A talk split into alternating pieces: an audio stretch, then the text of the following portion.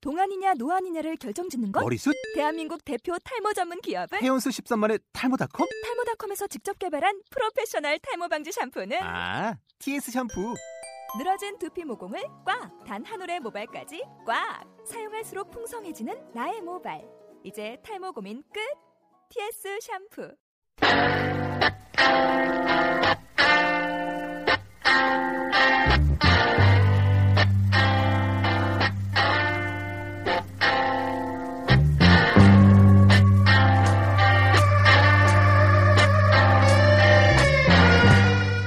안녕하십니까 여러분. 다시 돌아왔습니다. 영화 난담 무비 캐스터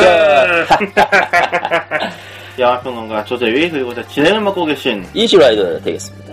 영화 해무. 네 해무. 이 영화도 알지? 예, 이 영화도 지금 뭐 명량의 희생자로서 이렇게 좀 큰 주목을 못 받고 있죠 생각보다. 그 해무가 그냥 하여튼 명량이 워낙에 좀 거세다 보니까 그러다 보니까 좀 이거 손익분기는 넘기겠나?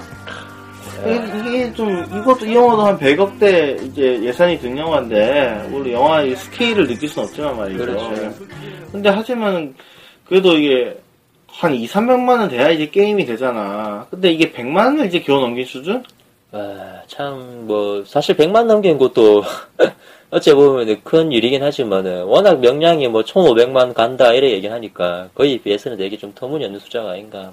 아니, 명. 명량이 개봉한 지가 이제 20일이 넘어가는데, 네. 아니, 근데 무슨, 아니, 1일 관객 수가 통 드랍률이 왜 이렇게 낮아? 그러니까 말이죠. 아니, 이제 에, 계속 보러 와. 이러다가 진짜 2천만 가는 거 아니에요? 자, 어쨌든 뭐, 아무튼, 네, 명량의, 명량과 이제 해적의 희생양으로 지금 현재 이제 발리고 계시는 해무. 해무, 해무, 해무를 이제 들어갑니다. 하기에 앞서, 그, 가디언즈 오브 갤럭시, 그리고, 어, 또 우리 언급하지 않았던 해적, 이 부분은 이제 아마 후반부에, 우리 방송의 후반부에 이제 다시 들을 수 있도록 준비해놨으니까, 또 관심 있으신 분은 들으시면 되겠습니다. 해무. 사실 보니까 바다 이야기잖아요, 이것도. 그러니까 올해 한국 영화 이제 빅4 예. 중에서 이제 군도를 제외하고 이제 명량, 해적, 해무 세 편이 다 바다라는 이제 공간적 배경을 가지고 있다는 거 말고는 딱히 공통점은 없어요. 그렇죠. 근데 바다라는 공간을 어떤 식으로 영화 안에서 이제 활용하는가. 명량 같은 경우는 실제로 있었던 전투의 배경 정도 지나지 않죠, 바다가. 예, 예. 그리고 해적 같은 경우는 바다라는 게 원래 망망대해. 음, 막 이런 말이 있는 것처럼 막 그냥 이제 우리한테 그냥 상상력의 여지를 막 주잖아요. 이제 예, 보면 이제 꿈의 공간. 그렇지 막 우리 보물섬 같은 거 어릴 때 막 이제 어린이 문고 막 세계 문화 전집 막 그런 거 보면은 뭐 바다로 가면은 무조건 뭔가 모험이 있다. 어, 모험가 판타지 뭐 원피스. 원피스 원피스 아, 원피스야 뭐 그런 만화니까. 고무 고무 하여튼 그런 것처럼 진짜 어떤 그 무국적적인 어떤 그런 이제 좀 통쾌한 판타지의 장으로서 이제 해적이 바다를 활용하고 있고요. 그리고 해무 예. 해무라는 제목이 이게 바다 안개라는 소리지 않습니까? 그렇죠. 이게 바다 안개 이게 한 번 끼면은 운항하면 안 돼. 자칫 안 운항. 예, 자칫 운항했다가는 이제 배가 충돌을. 이 해무라는 영화가 보면 바다를 활용하는 방식이 앞에 두 영화하고 좀 많이 다릅니다. 그 앞에 두 영화들은 이제 보면 이제 굉장히 시야가 열려있는 바다인데, 여기서는 바다잖아? 물에 빠져 죽어요. 배 밖으로 나가면은. 음. 어디로 도망갈 수가 없는 거야. 한마디로 뭐 우주 공간 같은 뭐 그런 느낌이네요. 아, 그치. 그러니까 우리가 이제 가디언즈 오브 갤럭시, 뭐 스타트렉, 스타워즈 같은 영화들을 보면은 우주가 아 저기에 우리의 꿈과 모험이 있어 저기로 가야 돼. 빡 이렇게 이게 우주도 사람이 살만한 어떤 활동 영역이야. 음. 뭐 이런 거라면은 에이리언 보세요. 우주 함부로 나가지 마라. 저기에서 좆될, 좆될 수 있다. 얼- 저 괴물들이 얼마나 득시글득시글대고 뭐가 있을지 모르는 게 우주 아니냐 그런 거 있지 않습니까? 좁은 공간에 갇혀. 이게 좁은 공간 안에서 계속 이제 벌어지잖아.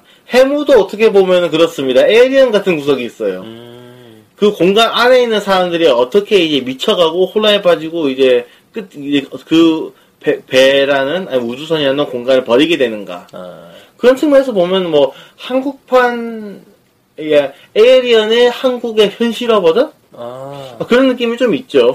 그러고 보니까 내 느낀 건데 약간 설국열차랑 비슷한 느낌 들어요. 서국열차도 열차 밖으로 벗어날 수 없고 다 어, 나 진짜 예. 얼어 죽으니까. 좀 그런 게 있었지 않습니까? 아, 그렇죠. 사실, 예. 이번 이 영화 감독이 심성보 처음 감독입니다. 듣는 감독인데? 듣보잡은 아닙니다. 아, 이분이 2011년인가에도 영화를 하나 연출한 적이 있고, 예, 예. 이제 그 큰 상 영화가 아니라서 그렇지, 음. 이, 이 영화 얘기하면 아실 거야. 살인의 추억의 각본가입니다. 아, 그래요. 아니, 이런 거죠. 솔직히 우리 한국 영화판 아실 분들은 다 아시겠지만, 일단 각본가든 촬영 감독이든 뭐든 왠지 감독이 돼야 돼. 아, 그렇구나. 이게 그러니까 감독이라는 딱 타이틀을 달아야 왠지 이게 앞으로 좀 이 이 마당에서 활동하기 편한 게 있는 거야. 그래서 이게 이게 보니까 딱 이게 신선보 감독 데뷔를 시켜주려고 각본가를 아, 이제 봉준호 감독이. 그냥 홍준호 감독이 제작을 맡아가지고 일종의 보온 차원도 있고 또 의리 의리 그 요즘 좋아하는 의리 또 있고 그래서 그렇게 해서 나온 영화예요. 이게 그래서 약간 좀 설국열차 같은 느낌도 있었구나. 아니 난 솔직히 이게 살인의 추억 각본가니까 예. 어떤 영화를 좀 기대했냐면요. 이게 또 배경이 또뭐 한국의 또 현실적인 이제 배경에서 벌어지는 거니까 막 살인의 추억이나 뭐 마더 같은 필을 좀 받을 것 같았어요 처음에는. 어, 아 그래서 아주 굉장히 보면서 괴로울 것 같아 이 생각을 했는데 막상 보니까 너무 좋은 거예요 편하고 어, 뭐랄까 설국열차의 또 다른 버전. 이게 차차 차차 이게 설명이 되겠지만 자, 말이죠. 근데 사실 이 이야기만 들으면은 해무라는 영화에 어떤 이야기를 담고 있을까? 이게 감이 좀 안 오지. 사실 영화에 저는 예고편을 봤을 때도 무슨 영화일까 이 감이 안 왔었거든요. 예. 그냥 우리 그이 스토리 설명 좀 해야 될 것 같습니다. 해무가 이제 앞서 말씀드린 것처럼 이제 뭐 이게 뭐 그렇다고 괴물이 나온 건 아닙니다. 뭐 괴물 같은 뭐 사람이 기- 나오죠. 예. 괴물 같은 선장에 이제 김윤석이 나와서 문제지. 음. 네. 때가 이제 1997년 이제 IMF가 터질 무렵. 음, 예. 네, 이제 김윤석이 선장입니다. 이 영화에서 철주라는 이름에 네, 이- 이 IMF가 터지고 이 마당에 이제 굉장히 사회 전체적으로 막 경제적으로 힘들잖아요. 예. 이 시기 때 근데 이제 이 김윤석이 선장인데 배가 많이 낡았어. 그냥 차라리 그냥 패선을 하고 그냥 보상금 받고 그냥 보상금 받은 거를 그냥 은행에 짱 박아가지고 그냥 이자만 이자. 받으면 그냥 적당히 살수 살 수 있을 것 같은데 예. 근데 이 선장이 이제 자존심이 있는 거야. 음. 아니 내가 내가 선장인데 내가 바다니 바다 사람인데 이제 다른 일을 바다일을 할 수가 없다. 그러니까 바닷일을 안 하면 뭘 하겠냐. 이게 자기 고집이 있는 거야. 음, 그, 그리고 또 이제 이것도 있어. 이 사람이 또 이제 자기가 선장으로서 이 딱 책임감. 예. 그러니까 뭐 그런 게 있으니까 딱 이제 자기 밑에서 뱃일 하는 애들, 걔네들은 다 생계 어떻게 하냐. 애들은 내가 다 챙겨야지. 뭐 이래요. 음, 근데 이제 솔직히 고기 잡는 일도 이게 뭐 안 될 때라. 그렇지. 그래서 이제 밀수업 비스무리한 걸 합니다. 이게 네. 밀항을 시켜요. 네. 중국에서 오는 조선족들을 이제 막 이제 우리나라로 몰래 몰래 그냥 그 사람, 그냥 물건 대신 사람을 음. 고기 대신 사람을 이제 밀항 시키는 거죠. 음, 그래서 배를 딱 몰아가지고 갑니다. 이제 배에 여섯 명 승무원 있고 이렇게 가는데 그런데 이게 사건이 이상해 돼요. 얘네들이 밀항 밀항 처음 해봐. 고기잡이 많이 해봤어도. 그래서 이제 막 해경이나 뭐좀뭐 최근에 해체될 뻔 하다가 해체 안 된 해경 무책임하게 음, 예. 예. 그 하여튼 들킬 것 같으니까 겁이 나가지고 이 사람들을 그 배에 보면은 어선 보면은 고기들을 잡아가지고 다 밀어넣는 어창 예. 있잖아요. 예. 일종의 거대한 냉장고지 배 안에 있는. 배 바닥에 있는. 예. 어, 그렇죠. 거기에다가 사람들을 딱 숨겨놓습니다. 그래놓고는 이제 위기를 넘기고 이제 발각될 위기를 넘기고 막상 이제 어창문을 열어봤는데 사람들이 다 죽은 거예요. 그, 그 냉장고 프레온 가스가 새나가지고. 그러니까 이게 배가 이게 너무 너무 낡은 배야. 음, 음. 그래가지고 이 고장이 나니까 이게 손을 못 써서 이 가스 때문에 사람들이 다 질식해 죽었습니다. 음, 그러니까 이 사람들을 다 발각되면 안 되잖아요. 예. 그러니까 이제 막 이제 바다 안개가 막 끼고 해무 문자 그대로 음. 그때 이 사람들 시체를 다 토막을 내서 버립니다. 왜냐면은 그냥 버리면은 둥둥 떠다니고 하니까. 고기 밥이 되라. 아, 피가 나오면 또 고기들이 좋아서 또 먹잖아. 아. 아 진짜 그런가? 아니, 아니, 뭐, 그러니까 이 김윤식 그 선장은 그런 말로 했습니다. 아 김수희 그런 말 하는구나. 네. 그래서 네. 그렇지. 하여튼 이제 그런데 이 중에 딱한 명이 사, 딱 살아남아 있는 거예요. 여자애가 딱 하나 살아남아 있어. 이제 한예리 씨가 연기하는 이제 그 호매. 예, 왜냐면은 이제 우리 미키 유천, 아 방유천 씨죠. 그러니까 박유천이가 연기하는 그 동식이가 이제 같이 젊은 여자니까 좀 좋잖아. 그러니까 얘한테 프리미엄을 그 대우를 해준 거예요. 그러니까 이제 네. 기관실 여기에 내 네. 자리가 있는데 여기 어. 써라. 넌 어. 여기 있어도 된다. 그래서 얘는 운 좋게도 어창 들어가서 지식사를 안 하고. 살아남은 거죠. 예. 근데 이제 둘이 좀 있잖아요. 솔직히 예. 뭐 남녀가 뭐 좀 좁은 데 같이 좀 있고 하다 보면은 진짜 뭐 서로 진짜 안 맞는 게 아닌 이상은 음, 눈이 맞잖아. 예. 어, 게다가 이 영화 초반부에 이제 미랑선, 중국 미랑선에서 갈아탈 때, 그때 이제 이 한예리 씨 맡은 배역인 홍매가 물에 빠졌는데, 그거를 동식이 구해줬거든. 그렇죠. 예, 그런, 게 약간 개연성이 있습니다, 이게 멜로라인이. 약간, 그, 그래서 뭐 어떻게 하다 보니까 살아남았는데 못 볼 걸 본 거죠. 왜냐면은 자기 입장에서는 같은 조선족인데 이렇게 뭐 자기 동료들이 아무리 죽었어도 그 토막 내가지고 바다로 던져지는데 그거 보고 애가 제정신이겠습니까? 음. 근데 이제 선장 입장에서는 얘가 생, 이게 목격자야. 음, 목격자를 살려주면 다 좆대잖아요. 그렇죠. 예. 이건 다 우리끼리 비밀이야. 다 이렇게 묻어버리고 가야 되는데. 막 그랬는데, 이제, 이제 남녀간 정부 나면은 이제 뭐 그런 거 있지 않습니까? 음, 또- 책임감. 어, 또 솔직히 뭐 남, 뭐, 솔직히 뭐 부모 입장에서, 그 영화에서 보면 이제 김윤석이 자기가 내가 아, 아버지다 뭐 이런 소리 하잖아요. 음, 그런 것처럼 근데 자식이 뭐야 결혼하고 분가하면은 뭐 이- 눈에 뵈는 게 없잖아. 그리고 많은 경우가 음. 뭐 효자 효녀되면 참 좋겠지만은 그래 해가지고 이제 막 그 뭐라고 해야 되나 동식이가. 음, 다 이제 모두들 조선족을 다 죽였대 생각을 했는데 동식이가 자기의 그 선원들로부터 이 홍매 이 여자를 혼자 지키게 되는 거죠. 어. 근데 조선적 입장에서는 홍매 입장에서는 아 나도 다른 조선족처럼 죽임을 당할지 몰라. 그러면서 동식이를 또 못 믿는 상황이 발생하는 거고 이야기가 그렇게 풀려가죠. 이게 영화 스토리 전개가 좀 빠릅니다. 음, 중간 중간에 이렇게 뭐랄까 인물들이 왜 갑자기 이제 이런 사건이 벌어져서 이제 성격이나 이제 어떤 행동하는 동기가 변하고 하는 과정이 그게 제대로 설명이 안 되는 부분이 있어요. 예, 뭐 가장 대표적인 게 이제 보면 이제 그 서- 김윤석도 함부로 못하는 이제 고참 뱃사람인 기관장을 문성근 씨가 맡았는데 예, 이제 배- 뱃일이 얼마나 험합니까? 그렇죠. 아니 그러니까 솔직히 뱃사람들 하면 완전 개- 상 마초들이잖아 상당수가. 음, 마도로스. 어. 어 아니면 이제 뭐 사회에서 이제 한 달까리 뭐 하신 분들이 이제 막 네. 이제 뭐 잠깐 남들의 이목을 피하고자 이제 뱃사람으로 위장을 하다가 아예 뱃사람으로 짱 박힌 음, 뭐 그런 경우도 꽤 되는 것이고. 음, 딱 그런 거를 딱 생각해 봤을 때, 에, 갑자기 이제 아무리 토막, 사, 사람을 토막내는 그런 비참한 그 광경이 벌어졌다 하더라도, 문석은 씨가 갑자기 뭐 실성한 사람처럼, 에, 이러면 안 되는데, 에, 에, 내가 정말 미안하고, 막, 뭐, 환청 막 들고. 어, 막 공황장애 걸린 것처럼, 음. 막, 그러, 그러거든. 아, 그것도 솔직히 좀 납득이 안 되고, 아, 뱃사람이 순식간에 저렇게 된다는 게 말이 되는가. 험한 일을 많이 겪는 게 뱃일인데. 그것도 그 뭐지? 그 영화 보면은 그, 뭐냐, 그, 예, 그 박유천이 맡은 동식이 위에, 예, 그 이제 부기관장 같은 역할인데 약간 생마. 어, 그러니까 완전 얘는 진짜, 그, 이게 이 섹스 말고는 관심이 없는, 섹스 중독자 같은 거죠. 예. 예. 그래가지고 어떻게든 아 진짜 이 작업을 했었어야 했는데 막 이렇게 막 생각하는데 그런데 이제 막 이제 그 한예리 씨 맡은 이게 홍매가 살아 있잖아. 예.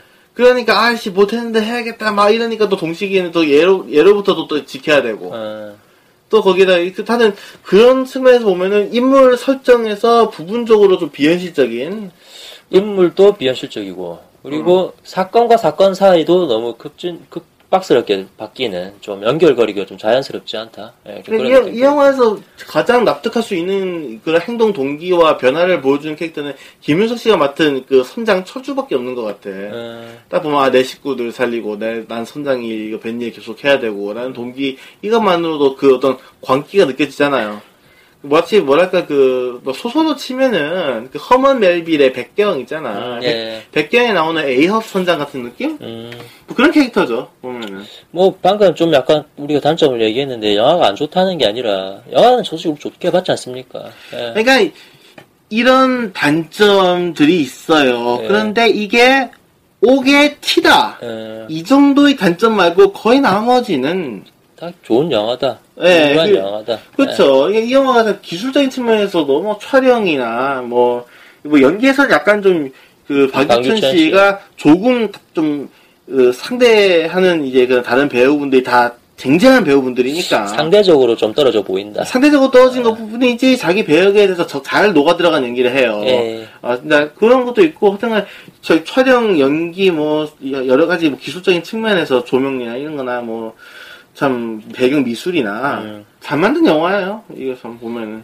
저는 좀 그런 생각합니다. 사실 뭐 잘 만든 영화인데 약간 조금 어, 자기적인 느낌 좀 든다. 살짝 인스턴트적인 느낌, 예, 느낌이 좀 있다. 그러니까 MSG가 좀 예, 있다. 그러니까 이런 거예요. 아주 맛있는 식당에 갔어. 음. 근데 조금 느껴져 조미료 맛이. 하지만 그럼에도 불구하고 이제 좋은 음식인 거다. 아하. 아, 좀 약간 그런 느낌. 예를- 이런 것 같아요. 아, 이게 어, 해무란 영화가 우리가 방금에 사실 스토리 설명을 이렇게 딱 했었는데 이 영화 좀 약간 상징적인 영화거든요. 보면은 그 배에서 벌어지는 몰락 어, 음. 그리고 한 선장의 선장이라는 게 그 배에서 대통령 아닙니까? 예. 그 선장이 또 또 뭐 잘못된 뭐 명령을 내리고 이런 게 보면은 좀 한국 사회를 약간 뭐 고발하는 영화일 수도 있고 사실 아까 전에 언급했던 살인의 추억이나 설국열차가 이제 그런 영화로 있어서는 좀 어찌 보면은 뭐 탑에 있다 우리 얘기할 수도 있지 않습니까? 그렇죠. 예. 그런데 사실 몇 년 전에 이끼란 영화가 있었어요. 아, 그 강호석 감독의, 그 예. 웹툰이 원작이었지, 아마. 예, 예. 음. 이끼란 영화가 있었는데 그게 원작이 상당히 뛰어난 만화거든요. 예, 근데 원작이 또 분량도 많은데, 그걸 어떻게 예. 두 시간대 그 상업 영화로 다, 그걸 그렇죠. 정리를 하냐, 그게 문제지. 좋은 이야기를 담고 있지만 되게 인스턴트 느낌 난다. 음, 예, 그런 영화였지 않습니까? 그렇죠. 예, 사실 요즘에 좀 많이 잊혀졌죠. 언급도 많이 안 하는데 해물을 저는 약간 이끼랑 그 살인의 추억 한 중간쯤에 중간 지점에 있는 영화다. 이게 예, 보통 우리가 이 영화는 예. 이제 이미지의 매체잖아요. 이제 바로 즉각적으로 우리 시각에 다가오는. 그렇죠. 근데 어떻게 보면 이제 그 허구의 세계지만은 그냥 분명히 현실적이게 보이는 세계를 우리 눈앞에 펼쳐 보이는 음. 매체잖아요. 그런데 그 이번에 제가 이제 해무를 보면서 느낀 게 아 이 영화는 그냥 현실에 있는 거를 그럴싸하게 보여준다기보다는 그냥 뭐 굉장히 미술도 사실적이에요. 마치 그 봉준호 감독하고 오랫동안 같이 작업해온 뭐 류성희 미술 감독 이런 분들이 보면은 이제 배경에 낡은 때나 뭐좀 좀 그런 뭐랄까 좀 녹, 녹슬거나 뭐 뭔가지고 이런 디테일들 잘 살리잖아요. 예. 진짜 오랫동안 진짜 한, 이, 한 30년, 20년 막 써서 낡아서 부식되고 이런 흔적들 다 살리고 현실감 있고. 음. 현실감 있는 배경 속에서 펼쳐진 영화지만, 하지만 찬찬히 뜯어보면은 앞서 얘기 드- 드린 대로 이제 인물들도 뭔가 자기적인 성격이 있고, 보면은 그 굉장히 우화 같다는 생각을 많이 했어요. 음. 상징적인 우화. 야, 이게 고지고대로 받아들이면 안 되고 이거를 어떤 이제 이제 어떤 해석을 해야 되는. 사실 또 이 영화 시대적 배경도 IMF지 않습니까? 그치. 그러니까 IMF 그러니까 IMF가 97년에 터졌잖아요. 그렇죠. 예, 그때 뭐 저희들 다 이제 방송하고 있는 저희들이야 뭐 이게 애들이어서 어른들이 뭐 그저 그런갑다 이게 음. 많이 넘겼지만 하여튼 이제 한국 이제 근현대사에서 가장 힘든 시기 중 하나였고 아무래도 요즘이 더 IMF 때보다 더 힘들다는 말도 많긴 합니다만 예. 그때 충격이 컸잖아요. 그때 뭐 금모기 운동도 하고 막 그랬던 해무가 이제 IMF 시기를 이제 배경으로 삼아서 아니 무슨 응답하라 이뭐1994 이런 것처럼 90년대로 돌아간 거 아니에요. 낭만적인 회고 뭐 노스텔지아를 위해서 90년대 돌아간 게 아니에요. 이제 그 그건 혹- 좀 다른 얘기죠. 그 이 영화가 좀 설국열차하고 좀 비슷하다 생각하는 부분들이 이런 게 있었어요. 왜냐면 설국열차를 보면은 이게 이제 그 계급 사회고 예. 그래서 이 계급 사회에서 하층민들이 이제 상류층에 반발해서 들고 일어나서 체제를 전복하면은 그러면 장땡일 거라 생각했는데 막상 가보니 그게 아니잖아요. 예, 그렇죠.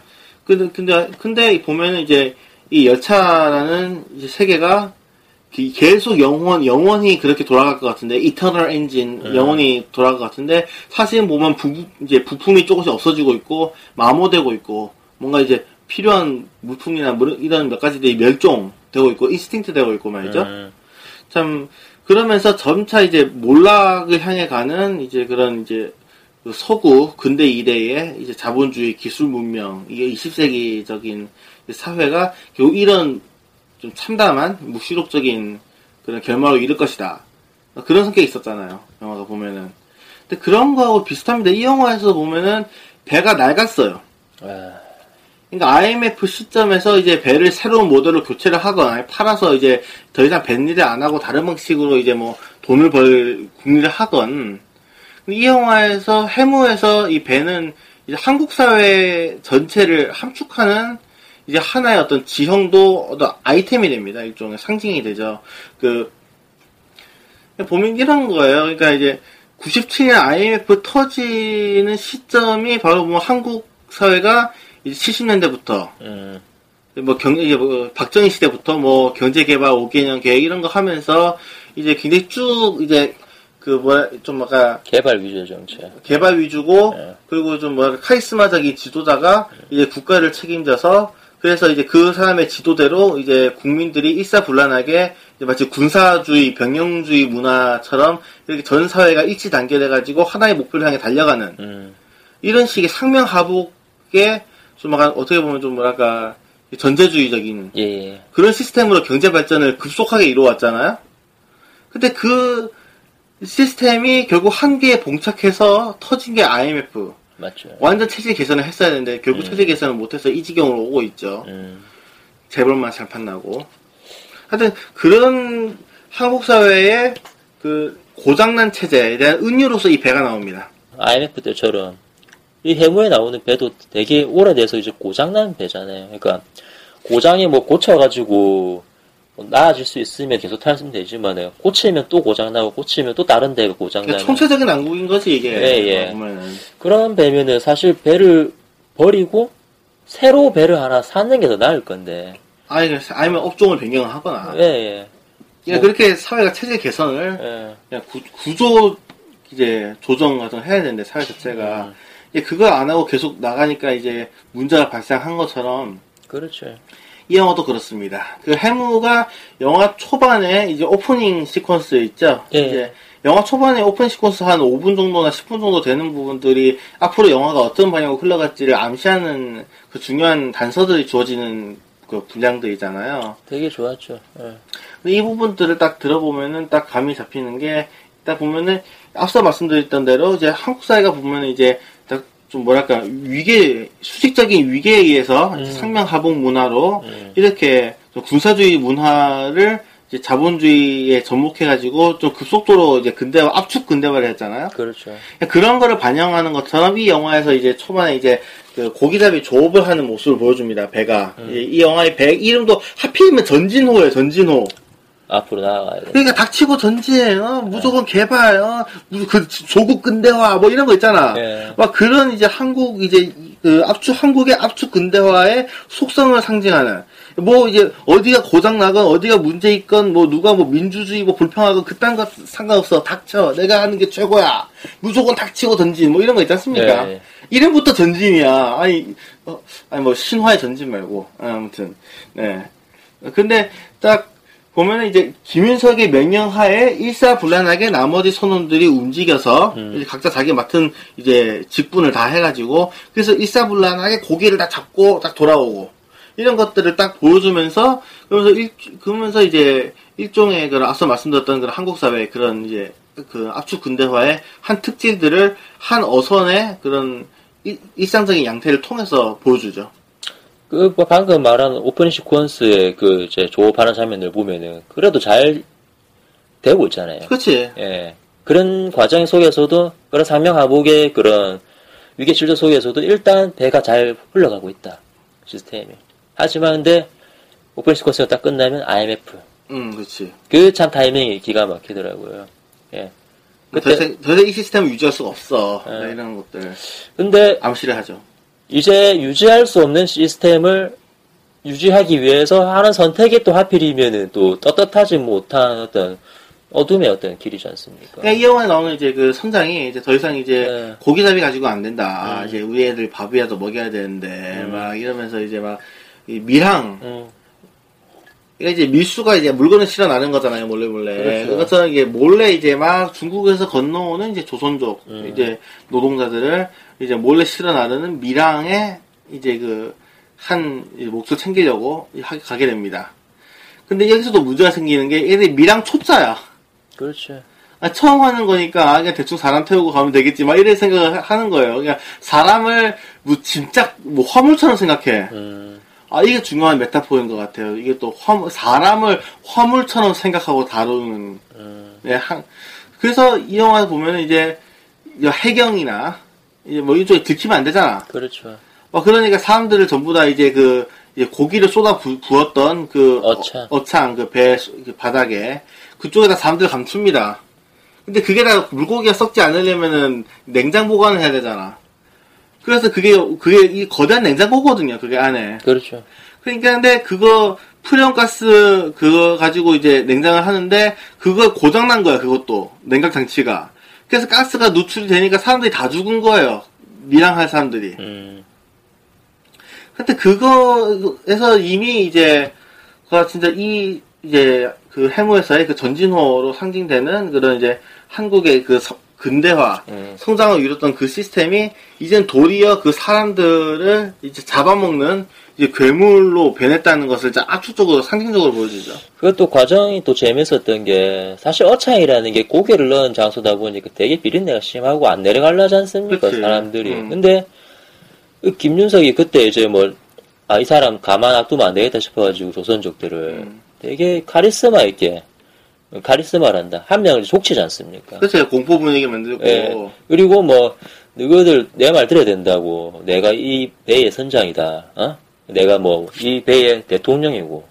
뭐 아버지다. 그때 저것도 되게 직접적인 대사잖아요 그러니까 노골적으로 이 영화 주제의식을 다 하는 거죠. 예, 예. 딱 이런 거야. 나라, 이런, 거- 이런 거를 이제 딱 마- 진짜 뭐 다른 정치인들의 말로 바꿔보자고요. 아니, 나라가 위기인데 뭐 개인이 뭐 권리 뭐 민주주의 이딴 개 같은 소리를 하고 자빠졌네. 그냥 나라가 어려우니까 니들도 저임금 받고, 어, 그냥 시, 최저 시급 그거나 받- 받고, 그냥 이제 뭐 그, 런 환경에서 그냥 알아서 그냥 사- 살아, 이 새끼들아. 이런 거잖아. 음. 그러니까 나라가 어려운데 어디서 잔소리야. 꾹, 꾹 소리 말고 나라가 살아날 때까지는 니들도 그냥 닥치고 일해.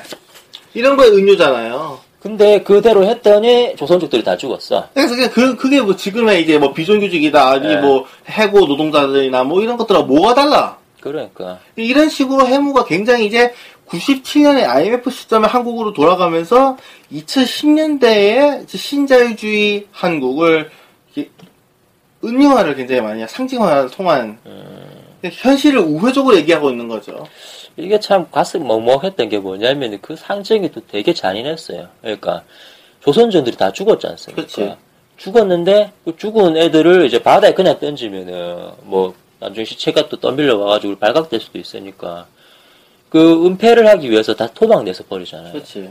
근데 그게 되게 끔찍했거든요. 물론 영화에서는 뭐 해무 때문에 바다 안개 때문에 그 시체들의 모습이 잘 보이지 않고 아, 또 이제 또 그, 그런 이제 그 현장을 어. 노골적으로 그 토막내는 장면을 뭐 악마를 보았다 같은 유의 영화처럼 지속적으로 안 보여주지만은. 멀리서 잡잖아요. 그치. 예. 어, 앵글을. 하지만은 그 사람을 토막 낼 때 그 들리는 소리 있지 않습니까? 잘리는 뼈소리. 그리고 그 모습을 또 숨어서 멀리서 지켜보는 홍매, 조- 같은 조선족으로서. 근데 그게 상당히 불편했어요. 예.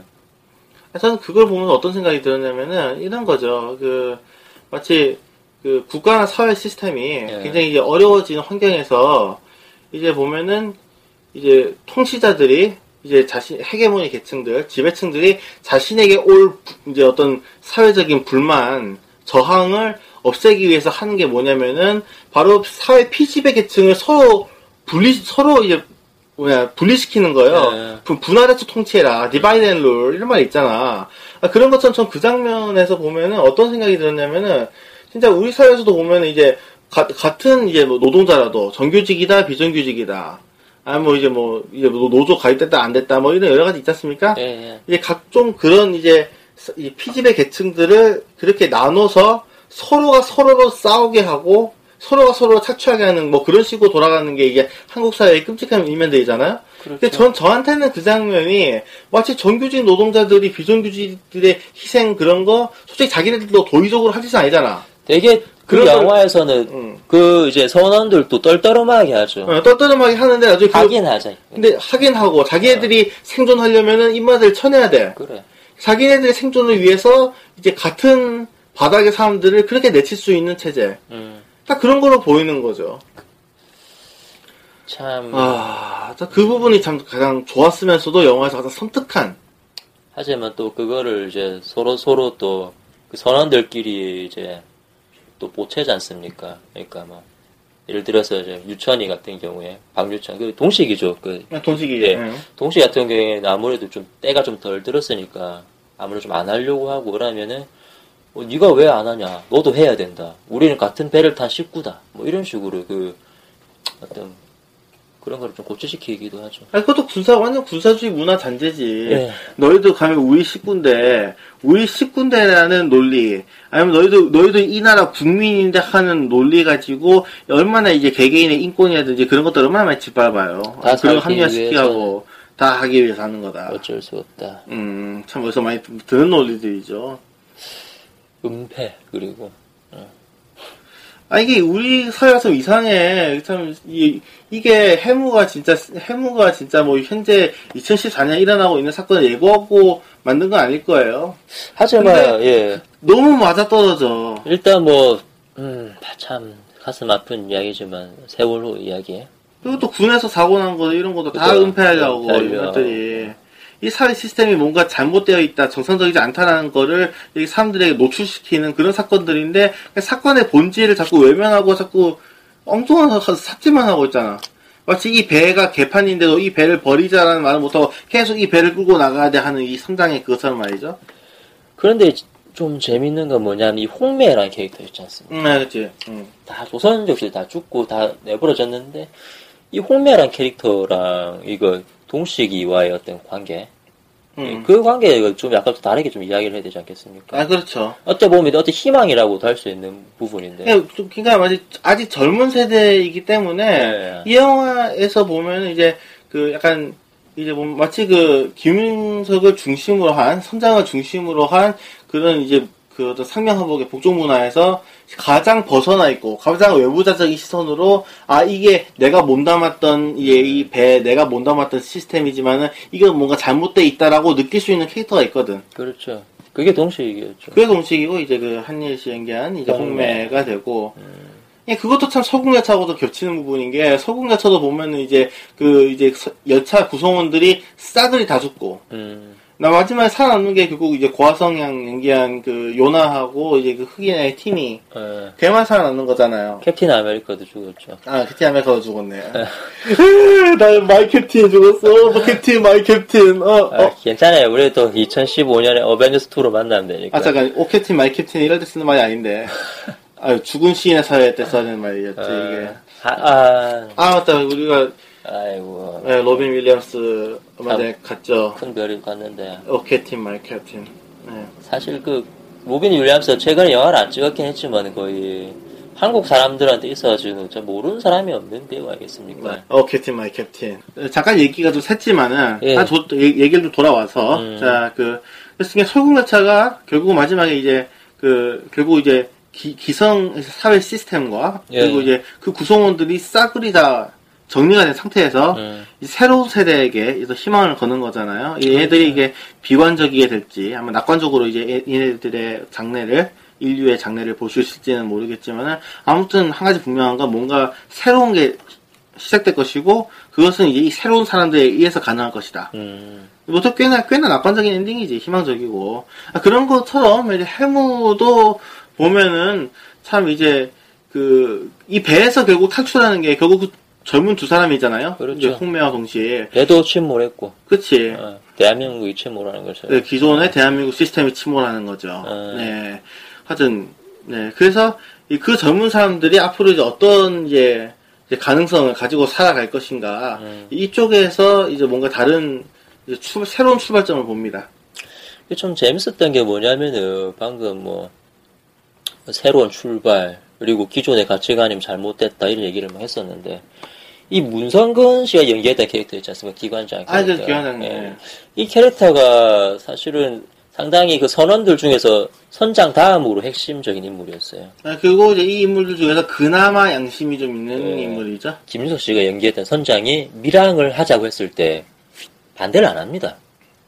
떨떠름하게 생각은 하지만은 그대로 따라간다는 아, 그렇죠. 거죠. 음. 예.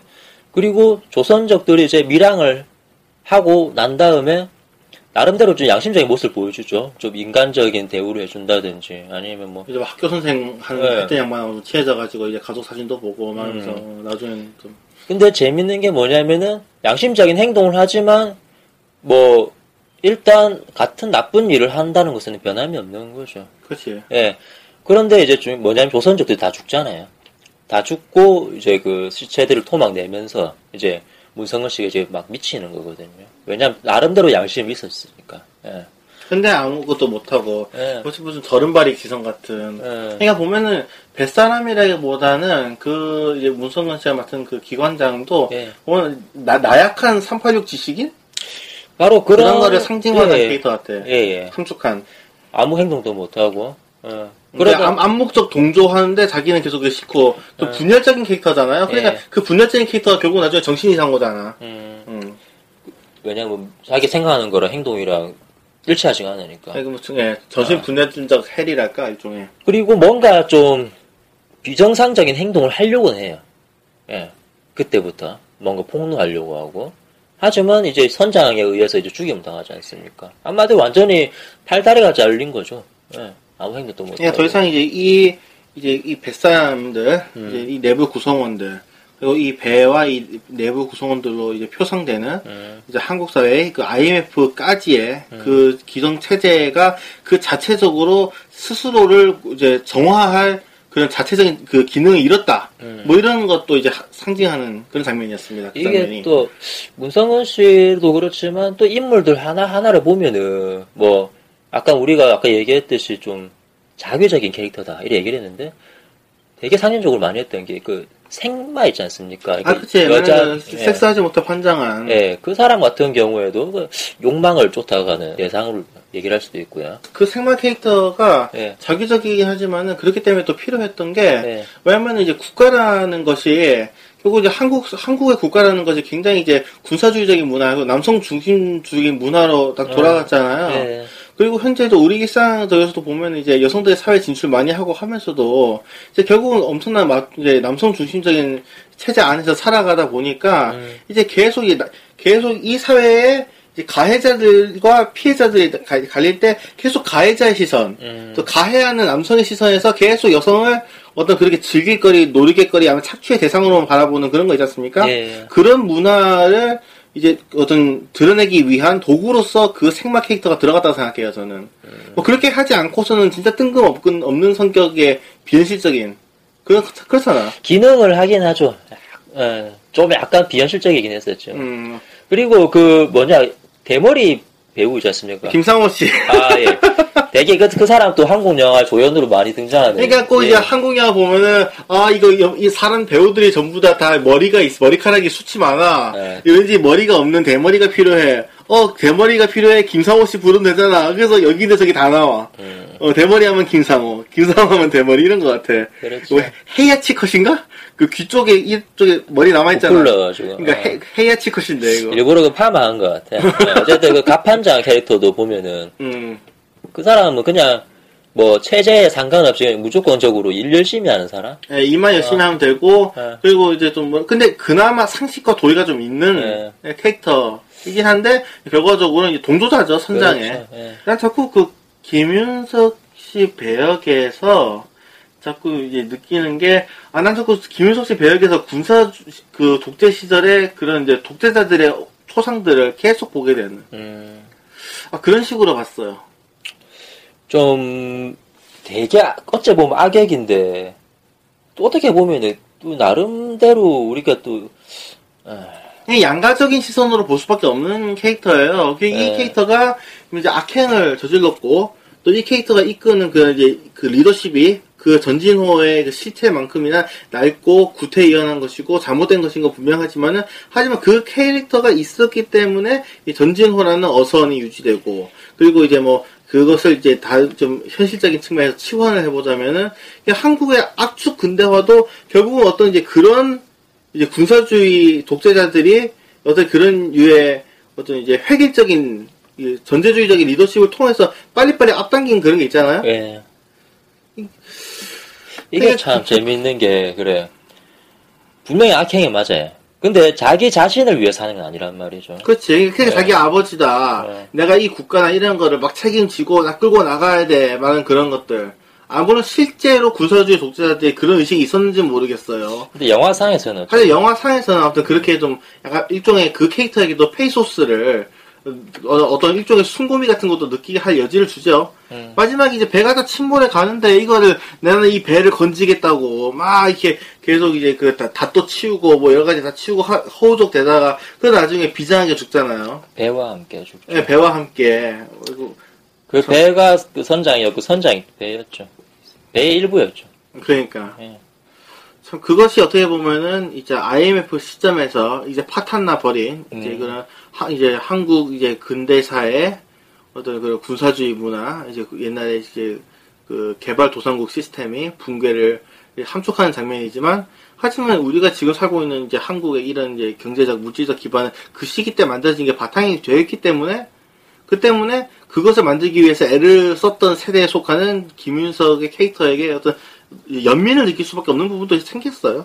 보면은 그리고 영화가 이제 끝이 나잖아요. 어쨌든 배가 끝나진 않지. 그러니까- 6년 후 나오지. 그러니까 배가에 심호라고 우리 그 박유천 씨, 동식이하고 그러니까 동식이하고 홍매 한예리 씨. 응. 이게 육지로 나오잖아요. 음. 그래서 막그 서로 서로 의식을 잃어가지고 깨어나 보니까 해변가에 응, 있고. 아주 뭐 흔한 어떤 영화 엔딩이죠. 그 뭐 재난 영화들 보면 그 생존자들이 그 이제 해안까지 헤엄쳐 와가지고 아 우리 살았어. 뭐 이런 거 있잖아. 조스 1편의 그 장면도 좀 생각나고. 음. 그리고 또 최근에는 또 파이 이야기에서 라이프 오브 파이. 예, 어. 거기서도 해변을 실려가지고 호랑이랑 작별하는. 어, 그러고 보니까 호랑이가 쌩 까고 도망갔잖아. 근데 이 영화에서는 해무에서는 이제 그 어. 한예리 씨가 맡은 홍매가 이제 그 박유천 씨 그 이제 그 동식이. 생까고 동식이를 생까고 조- 도망갑니다. 어, 네. 아, 근데 좀 비슷하네 그러고 보니까. 뭐가 비슷해? 파이 이야기 엔딩이랑 비슷해. 예. 그리고 6년 후 음, 이제 우리 동식이는 이제 그 공사장 일하는 이제 막노동자 네. 그 생활을 하고 있고 노가다꾼 음. 생활을 하고 있고 이게 재밌는 게 뭐냐면요. 이 배라는 공간 있지 않습니까? 우리 전진호라는 공간, 네, 그렇죠. 바다라는 공간이 어째 보면은 그 육지에서 우리가 발을 디디고 있는 이 육지에서 멀어진 공간이죠. 고립된 세계고 그러니까 육지가 그 현실이라면 어때 보면은 상징적인 공간으로 바- 발을 붕 떼고 뭐 그런 거지 않습니까? 뭐 자크라캉이야 상징계와 실제계 얘기하기 아니 또 왜냐면은 목격자가 모두 다 죽었으니까 음, 그게 그래. 꿈이라고 얘기해도 사실 뭐 무방할 수도 있는 거거든요. 이게 이제 꿈의 세계에서 이제 네. 현실로 돌아와서 그래서 이제 영화가 이제 6년 뒤에라는 이제 음. 에, 에필로그 이제 장면으로 이어지죠. 그렇죠. 근데 이제 동식이는 뭐 공사장에서 이제 막노동을 하면서 별다른 희망 없이 그냥 사는 거지. 예, 예. 이렇게. 그러다가 이제 요거 이제 홍매일지 아닐지는 모르겠지만 그걸로 추정되는 여성이 이제 그 라면에다가 청양고추 넣어달라. 그게 재밌어요. 그, 배, 그, 원래 그게 이제, 그, 박유천 씨 얘기하는 동식이. 음. 동식이가 이제 그, 뭐냐, 그 컵라면을 빵가메라고 부르잖아요. 음. 그, 이제, 그, 홍매가. 음. 이제 걔한테 이제, 진짜 그, 뱃사람이 라면 끓이는 거 가르쳐 준다고. 막 그러면서 한 게 청양고추 넣고, 막 해물 막 이것저것 넣고 해가지고 막 끓인 거, 이거. 죽인다고. 막- 예, 죽인다고. 아. 근데, 근데 그거, 그것이 나중에 일종의 복선이 돼가지고, 이제 홍매일 거다. 음. 그것도 홍매가 데리고 있는 아기 둘 중에 좀 큰 애, 딸, 딸내미는 왠지 좀 자기일 것 같아. 어, 그런 암시가 딱 주어지죠. 이게 참 라면, 라면이잖아요. 빵감에. 라면이 컵라면. 재밌는 사- 그 어떤 도구인 것 같은데 서민의 음식 아닙니까? 그치. 라면이. 근데 이제 박주천이랑 이제 뭐 홍매가 나중에 마지막에 만나는 장소도 이제 분식점에서 라면을 먹는 거지만 그 배에서 컵라면 서로 먹는 장면요. 근데 어째 보면은 박유천이 나름 홍매 보고 자랑한다고 하는 것도 라면이잖아요. 그렇지. 아무리 라면에 해물을 넣고 청양고추를 넣는다고 해도 라면이 다르진 않거든. 그러니까- 본질은. 둘 다 서민인 거예요. 그러니까 먹는 밥은 크게 일반 다 다를 바가 없는데 뭐 정규직이든 비정규직이든 솔직히 다 같이 밥 먹고 월급 받고 살고 있지 않습니까? 노예 생활 하는 거죠. 그런데 이제 나는 조금 다른 라면을 먹는다. 그렇게 자랑하는 장면 말입니다. 그런 부분. 이게 되게 재밌잖아요, 이거. 참 뭐 음, 어떻게 받아들여야 되나 이거를 참 참, 라면 먹고 싶네요. 예. 음, 방송 끝나고 먹자고. 아, 근데 지금 조제 씨 집인데, 조제 씨가 그, 라- 그 방송 끝나고 라면 한 그릇 끓여준다고 하네요. 청양고추는 안 넣습니다. 저는 네. 매운 거 싫어해서. 근데 그 마지막 엔딩 있잖아요. 그 네. 에필로그 시퀀스에서 음. 제가 재밌게 본 게, 그, 이 제작자가 봉준호 감독이잖아요. 그렇죠, 예. 여기 이 영화가 전반적으로 보면 봉준호 감독 특유의 이건, 그, 냄새가 많이 나.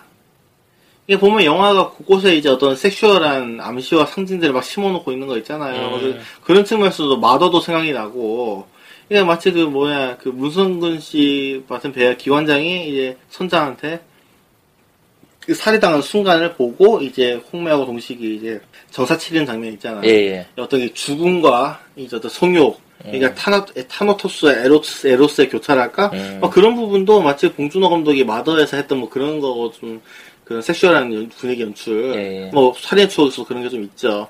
그런 것도 많이 연상이 됐고, 근데 엔딩에서 정말 좀 많이 생각난 영화가 괴물이었어요.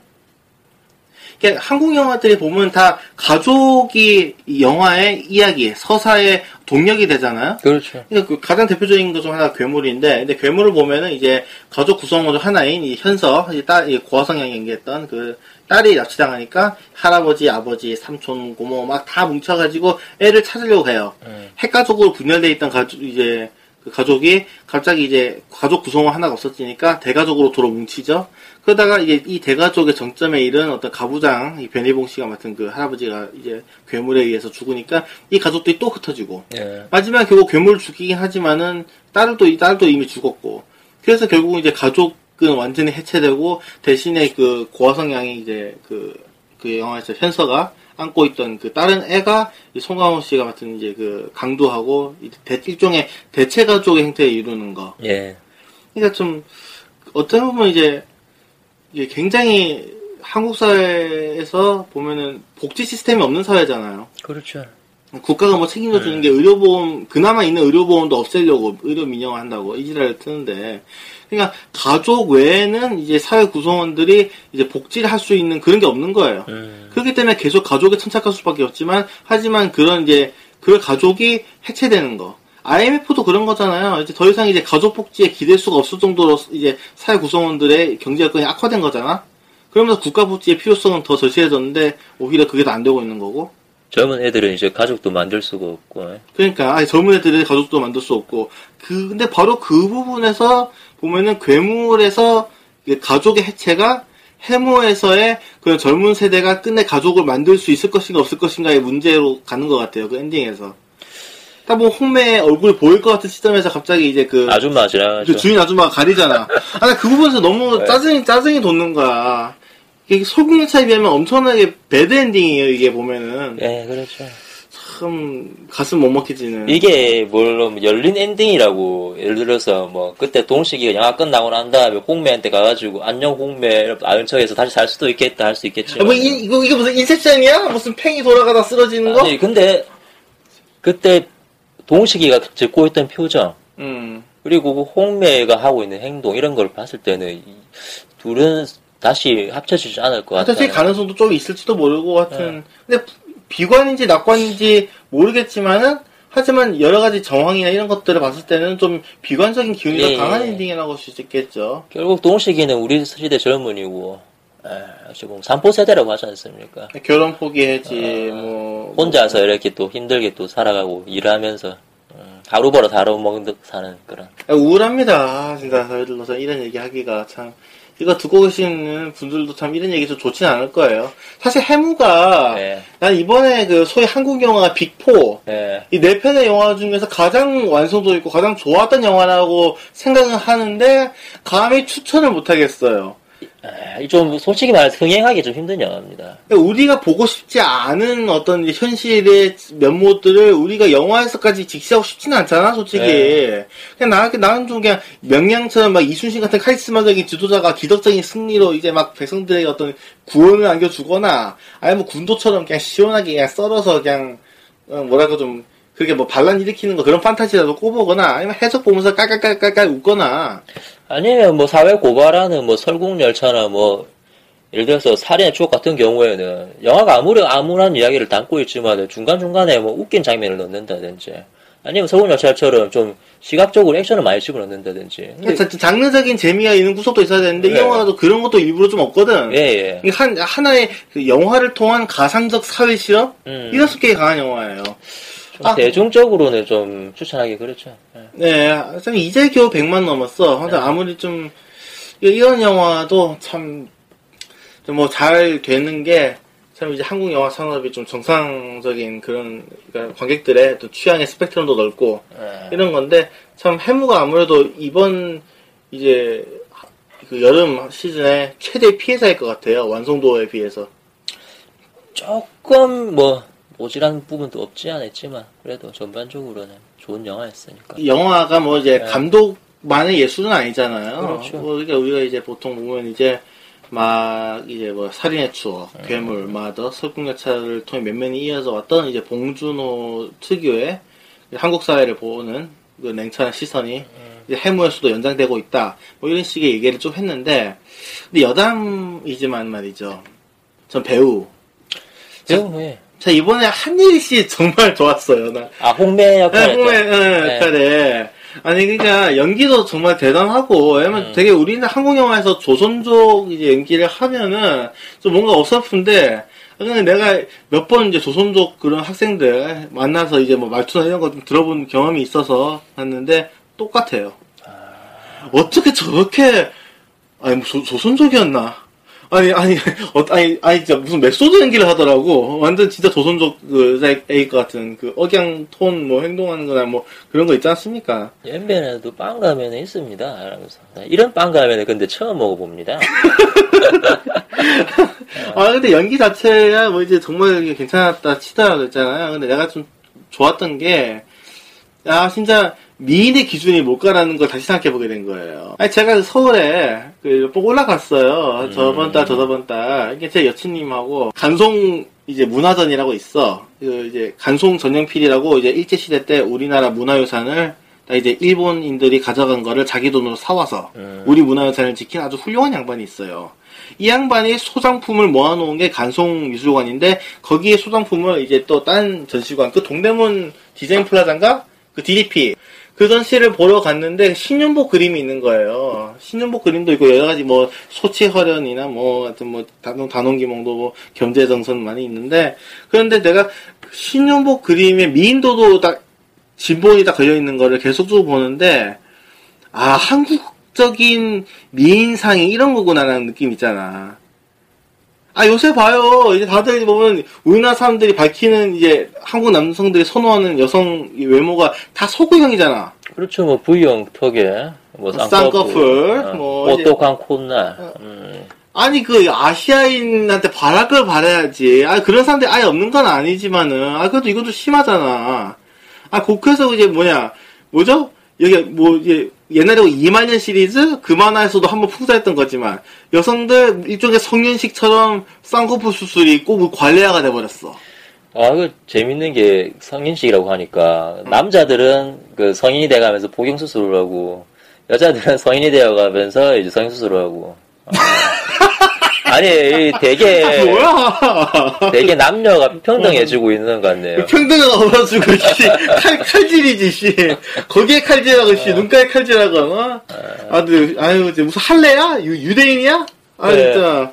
아무튼, 아, 아, 이런, 이런 얘기 하려고 내가 한 얘기가 어, 아닌데. 뭘 하려고 이런 얘기를 꺼냈습니까? 아니, 그러니까 나는 좀 해무를 보면서 한일 씨 보고 어떤 생각을 했냐면은, 아니, 영화에서 뭐 거의 사실상의 그, 그 뭐랄까, 홍일점이잖아요? 그렇죠. 근데 그런 탓도 있겠지만은 그걸 넘어서 아 예쁘다. 신윤복의 미, 미인도나 네. 그 외에 있는 이제 풍속 화첩들 그런 거 보면서 보는 어떤 이제 한국 특유의 그 미인상 음. 그런 아름다움 같은 게 있는 배우다? 음, 아, 그래서 참 좋았어요. 아, 그래서 참, 왜 자꾸 이제, 자꾸 이제 막 쌍꺼풀, 뭐 V라인, 뭐 콘나 이거 밝히지 말고, 그냥, 그냥 있는 그대로 그냥 한국 특유의 그냥 그런, 그런 미적인 그런 것도 쭉 봐주면 되지 않나? 나, 난 이상하게 참 한예리 씨 보면서 그 생각을 참 많이 했어요. 한예리 씨도 그렇지만은 역시 이 영화에서 또 언급을 안 할 수가 없는 게 또 김윤석 씨 아닙니까? 아, 김윤석, 아. 네. 이게 아, 우연인지 뭐 아닌지는 모르겠지만은 음, 조선족과 관련된 영화 두 편 출연했어요. 해물을 포함해서. 어. 황해. 그렇죠. 이것도 또 보니까 또 바다야. 어. 황해. 어?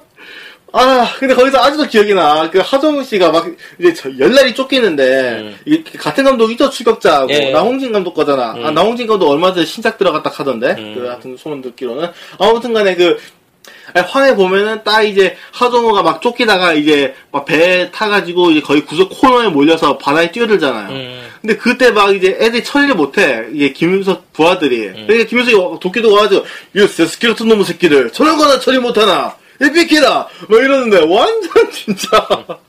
근데 얘가 죽여, 죽어도 죽어도 안 죽어. 웃긴 게. 아니, 무슨 이게, 이게 무슨 뭐 기계, 기계 골, 골격하고, 뻘건 눈깔이 없다 뿐이지. 이거 한국 영화계의 터미네이터? 최고의 몸빵을 자랑하고 있죠. 어. 그러니까 그렇게 찔리고 그렇게 쑤시고 그렇게 쳐맞아도 그래도 그냥 그 계속 살아나가지고 계속 주인공 이제 계속 코너에 몰아 이런 배역을 막 한두 번 했었어야지 이 사람이 그리고 또 이 사람은 또 왠지 보면은 좀 지저분하게 생겼지 않습니까? 안, 뭐 안 좋은 말일 수도 있겠지만은 사실상 좀 아 이게 뭔가 좀 이게 깔끔하게 보이진 않잖아요. 그러니까 좀 이게 쩔은 아저씨 예. 예. 어 딱 왠지 그냥 이, 이 김윤석 딱 있는데 어. 뭐 김윤석한테 김윤석 씨한테 정장 입히고 허거 촬영을 시켜도 왠지 그 주변에다가 소주병하고 담배째 뿌려 놓으면은 왠지 그냥 거지로 보일 것 같은 느낌 있잖아.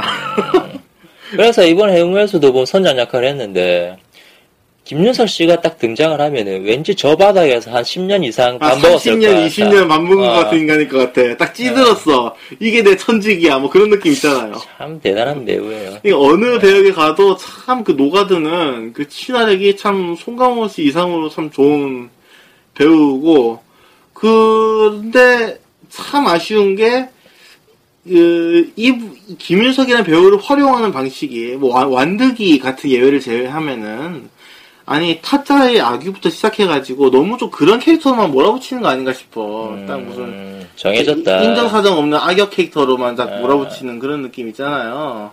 아, 김윤석 씨가 좀 보면 재밌는 게 눈이, 눈동자가 잘 안 보여. 시커멓잖아요, 동자가. 이러니까 이게, 그게 시커멓게 보이니까 사람 속이 안 읽혀. 눈에 감정이 없는 느낌 있잖아요. 음, 그러니까 더 무섭게 느껴지는 부분도 있고.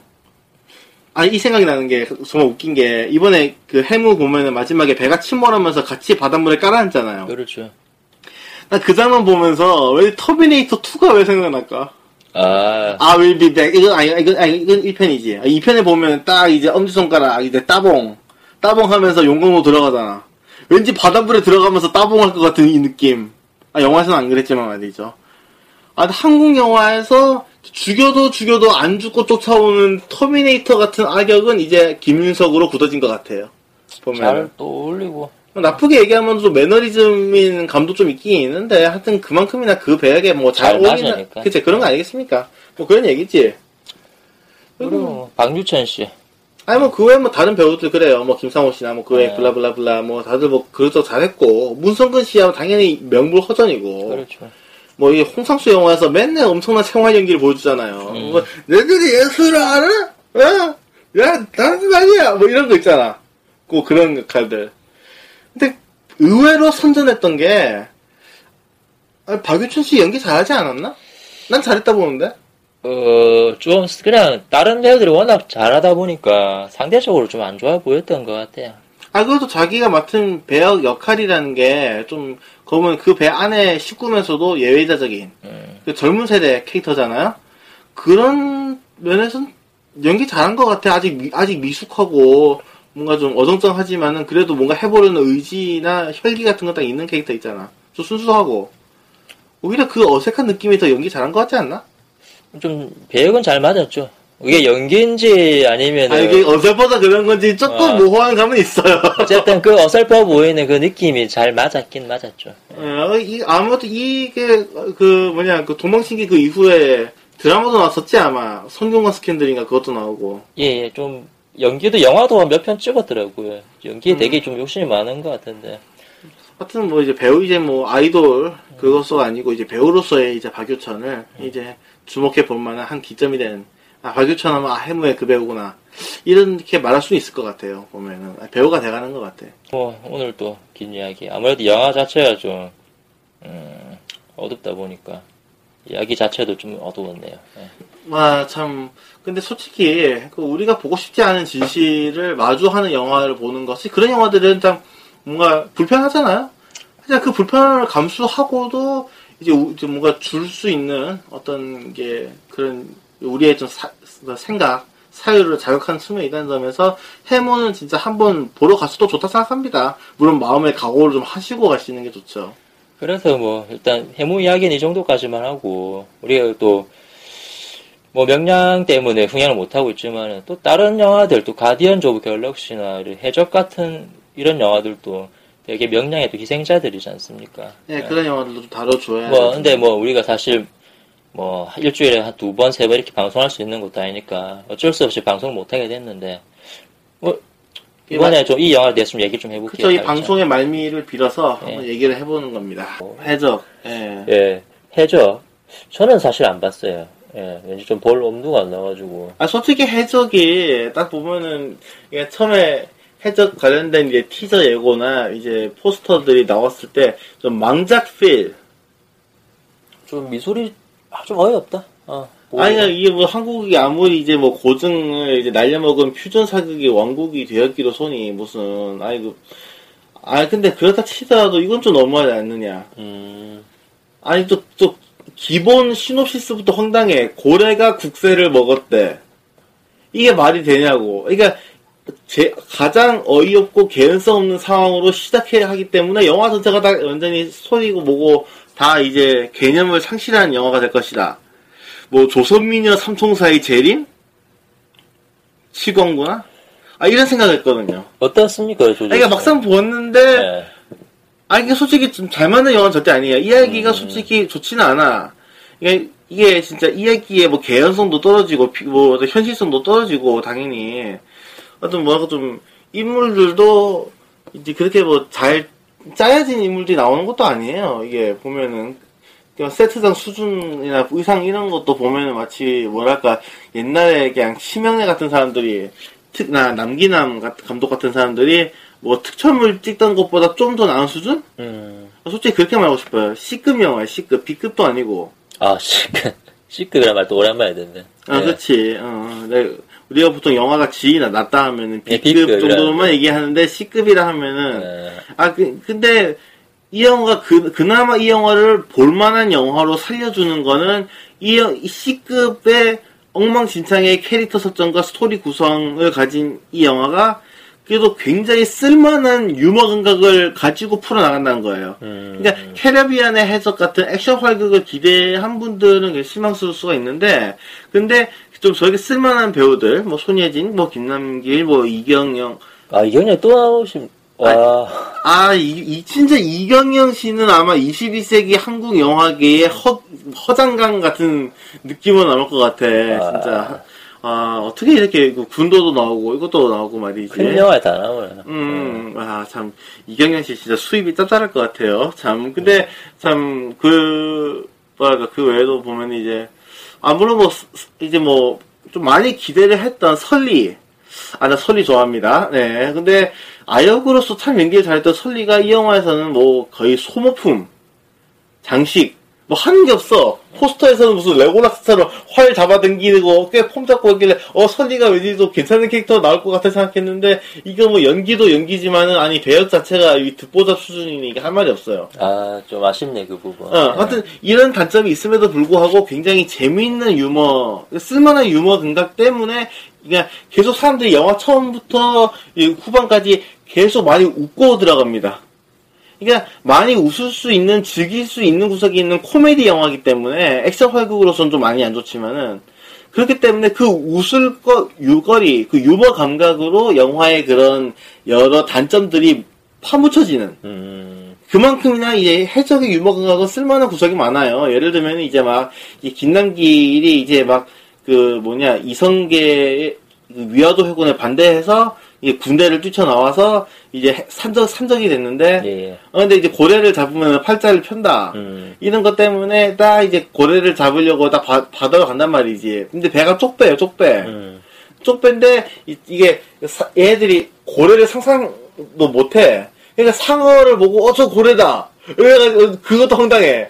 그래서 이제 상어한테 작살을 던집니다. 그러니까 상어가 작살을 맞지. 어. 근데 상어가 그냥 죽냐? 안 죽거든. 배를 난장판 만들겠지. 아니 아니 그게 아니라 상어가 아파가지고 와 이러면서 이제 막 배를 막 끌고 가요. 그러니까 그 쪽 배가 순식간에 초스피드가 돼. 마치 아. 모터 모터보트처럼. 어, 막 해서 쭉 가는데 이때 이경영은 이제 원래 손예진하고 이 해석배 두목이었다가 이 자기 애들을 팔아 먹어가지고 이제 뭐 좀 그게 되니까 손예진이 두목이래. 음. 손예진이 두목이 돼서 이 이제 이경영을 몰아냅니다. 근데 이경영이 이제 아 손예진한테 복수를 하려고 딱 자기 이제 새로운 해적선을 만들어 돈 털어서. 음. 그래서 이 배보다 더 빠른 배는 없을 것이다. 막 세상에 이것보다 더 빠른 배는 없어. 이 지- 드립을 치고 있는데 그 갑자기 예. 그 뒷배경에서 초고속으로 그 배가 지나가. 그 사고가 끊는 배, 김남기 배가. 그래서 저 배가 더 빠르지 않느냐. 아니 그런 것도 그렇고 또 영화 후반부 가면 막 손예진하고 김남기 둘이서 이제 막 어떤 무인도에서 서로 서로 수갑이 채워진 상태로 같이 있게 되는데 이 남녀가 딱 그렇게 있는데 소변 어떻게 봐? 아, 맞네. 그러니까 둘이서 이제 막 바닷가 물에 들어가 가지고 옷 입은 상태에서 보는 이를 보는 이런 아. 류의 아 그리고 또 뭐 이 영화에서 뭐 제일 또 유머 감각을 잘 살려준 게그 유해진 씨 배역이 해적이었다 해적인데 뱃멀미를 해서 아씨 뭐 해, 못해 먹겠네 산적이나 해야지 딱 이랬는데 나중에 또 보면 이 사건의 가운데 막 처하는 이 배역. 근데 이분이 딱 이게 보면은 수영하는 요령을 가르쳐줘요. 그러다가 이게 그 뭐더라? 하여튼 뭐 수영하는 요령이 좀 근데 허프 허프 하면은 이렇게 뒤지는 거예요. 어? 아, 이래야 사는 겨 막 이런 거 있잖아요. 아, 그 말고도 뭐 고래가 음음하게 크단께 막 이런 거. 음, 그러니까 그렇게 어떤 이제 유해진 씨 같은 이제 짜잘한 조연들의 유머 감각하고 이제 영화 연출 자체에서 작정하고 만든 이 쓸만한 B급 유머들이 이제 그 C급으로 추락한 영화를 살려준. 음. 이거 이거 그런 영화입니다. 볼만은 해요. 근데 이 영화를 보고 괜히 완성도나 뭐 시대 정신 이런 거 기대하지 말라는 말이지. 그, 한마디 조재 씨 말을 내가 들어보니까 영화를 보지 않았지만은, 제작비를 좀 더 줄였으면 영화 괜찮지 않았을까. 아니 설리 설리는 왜 넣었어? 아니 진짜 설리한테도 안 좋고 아니 이제 영화도 안 좋았는데 하여튼 뭐 제작비 줄였어도 상관없을 영화였어요. 그러니까 좀 그게 아쉽네. 그럼 손익분교 좀더 쉽게 넘겼을 영화인데. 아직 400만 넘었잖아. 네. 이제 좀 이제 이제 사실상 손해분기 거의 넘겨가는 거지. 하여튼 흥- 이것도 흥행은 잘 될 것 같아. 쌍끌이 흥행. 음. 그리고 요즘 그래, 명량, 이 재밌는 게, 명량 때문에 사람들이 극장을 많이 가요. 안 가던 사람들이. 그치. 근데, 어르신들이 많이 가다 보니까 예매를 안 하고 가시더라고요. 그러니까 이제 극장이 꽉 차 있어. 어. 어떠한 거야. 어. 근데 그런 판국에 보면 아 씨발 이거 안 되겠고. 다시 딴- 집에 가기도 힘들고. 그러니까 다른 거라도 봐야겠다. 아 이제 진짜 우리 저희들이 이제 네. 명량하고 그땅 해머 보러 갈 때 매표소 현장이 그랬어요. 다 명량 보러 와. 또 아침 일찍 우리는 또 조조로 보러 가면은 어르신들이 또 나와가지고. 어, 봐, 밤잠도 없으신가 봐. 아. 어. 자, 그리고 뭐, 가디언즈 오브 갤럭시 얘기 안 했어. 가디언즈 오브 갤럭시는 조재 씨랑 저랑 같이 봤는데. 아, 같이 봤어요. 네. 예. 어, 저는 되게 놀랬던 게, 사실 최근에 마블 영화들이 전 좀 마음에 좀 안 들었었거든요. 예. 이게 뭐 아, 이제 뭐 캡틴 아메리카 2나 네. 뭐 아이언맨 3나 다들 뭐 관객분들 반응도 좋고 네. 뭐 흥행도 잘했지만은 아 저희들은 굉장히 안 좋아했어요. 왜냐면, 어벤져스 2편을 만들기 위한 하나의 그냥 쩌리 같아 하는 느낌. 예, 미니 예. 드라마 같은 소품 같은 그런 걸로도 가는 것도 있고 그 어벤져스 1편으로 해서 완결된 그 설정들 있잖아요. 예. 그런 것들 너 무자비하게 파괴한다? 음. 이 아이언맨이 갑자기 이제 그 유머 바- 유머 넘치던 이제 아이언맨이 갑자기 이제 개페인이 돼 가지고 막 이제 전쟁에서 돌아온 병사들이 갖는 그런 일종의 전, 전후 증후군 그렇죠. 뭐 그런 것처럼 왜- 왜- 정신 외상장애를 안고 있질 않나. 캡틴 아메리카도 보면은 그 뭐냐 갑자기 그 쉴드 함선 뭐 세 척이나 큰 거 만들어놨더니 한 편에서 다 터트려 부수고 쉴드가 아예 해체되지 않나. 그리고 너무 무리해서 영화 한 편 한 편에 좀 무거운 주제 의식을 담으려고 한다? 그러니까 마블이 좀 DC를 좀 따라하려 한다 예. 이런 감 있잖아.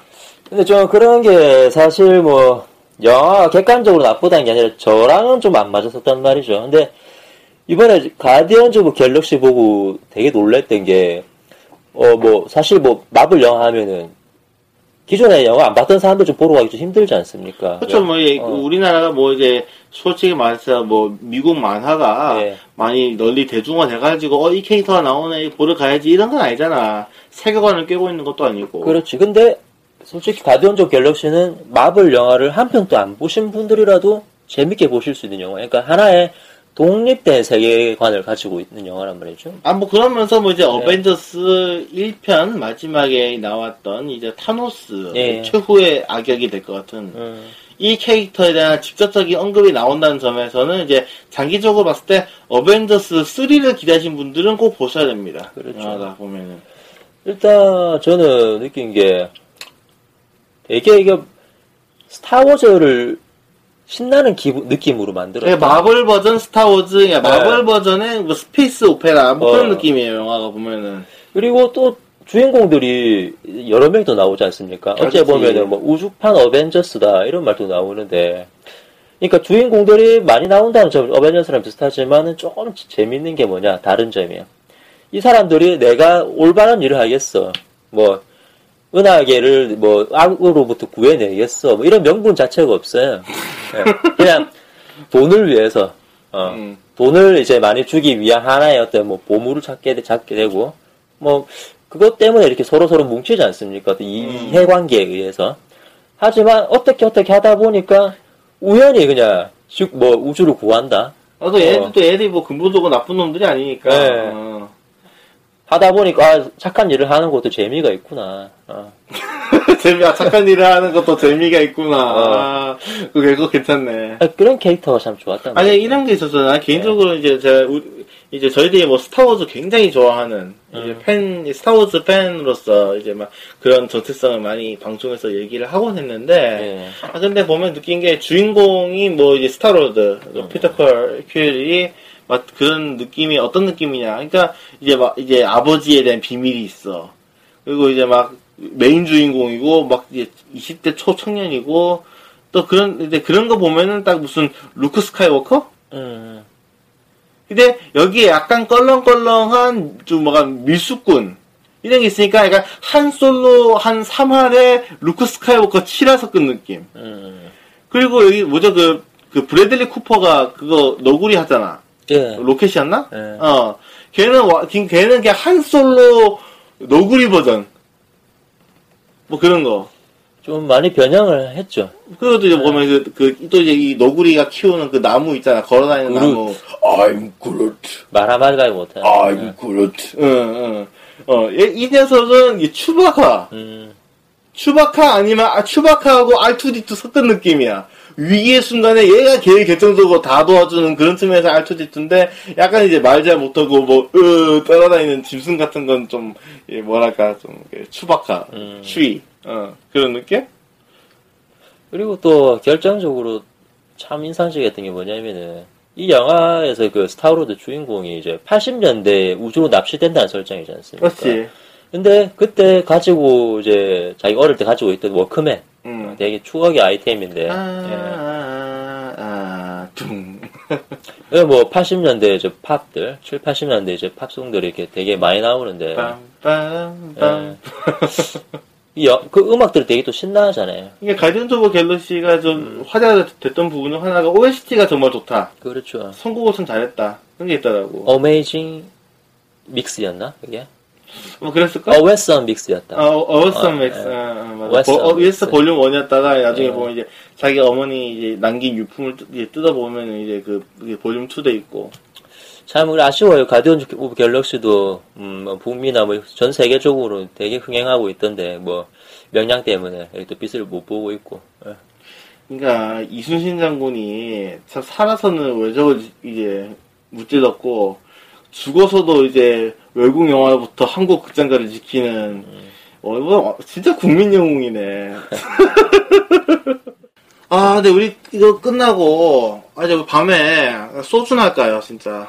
소주도 안, 안 먹으면서 뭐 소주 얘기를 합니까? 아니 이거 뭐 이번에 우리 해무 보면은 또 에필로그 이제 6년 뒤 넘어갈 때 보면은 딱 이제 공사장 인부들 나갈 때 딱 보면은 그 소주에 도, 그 삼겹살 그러니까 뭐 소주에 동파육. 어때? 뭐 이러거든. 약간 좀 뭐 문화의 다양성, 어? 뭐 다문화 시대 이런 걸 좀 이야기하고 싶었나 본데. 그러니까 동파육이 뭐냐면요. 이게 뭐 우리나라에서 좀 일부 중국식 레스토랑 그런 데서 좀 비싸게 파는 물건인데 서민 음식이거든. 그 돼지고기 삼겹살을 막 각지게 막 썰어가지고 그거를 무슨 간장하고 계란하고 버무린 뭐 이제 특제 소스에다 담가가지고 썰어놨다가 그거를 찜통에 넣어서 삶으면 나오는 게 동파육이에요. 와, 맛있겠다. 그 중국 옛날에 그 유명한 시인 문인이었던 그 소동파 있잖아. 소식. 음, 음. 소동파가 즐겨 먹었다 해서 동파육. 아, 그래서 그래. 똥파육. 어. 아, 그렇게 해서 나온 건데 이게 우리나라에서 먹기가 쉬운 음식이 아니거든. 아, 뚱빠육 먹고 싶어졌다. 에 근데 우리 근데 영화 말미에서 자꾸 그게 나오니까 난 좀 황당한 거야. 저거 우리나라에서 쉽게 먹을 수 있는 게 아닌데 뭐 인천 차이나타운 이런 데나 가야 좀 싸게 파나? 어 그래가지고 좀 놀랐어요. 사실 그 부분에 좀 그 부분에서 솔직히 공사장 인부한 엑스트라들 연기가 엄청 어설펐고 또 보면은 그건 그렇죠. 하여튼 끝나고 뭐 나중에 시간 있으면은 동파육이나 먹으러 갑시다. 에. 아, 먹어보고 싶네. 한 번도 안 먹어봐가지고. 어 근데 부산에서는 파는 데가 비싸. 어. 자, 어쨌든, 또, 우리 방송, 무비 갱스터 들어준다고 고맙습니다, 여러분. 영화 안 한다, 무비 갱스터!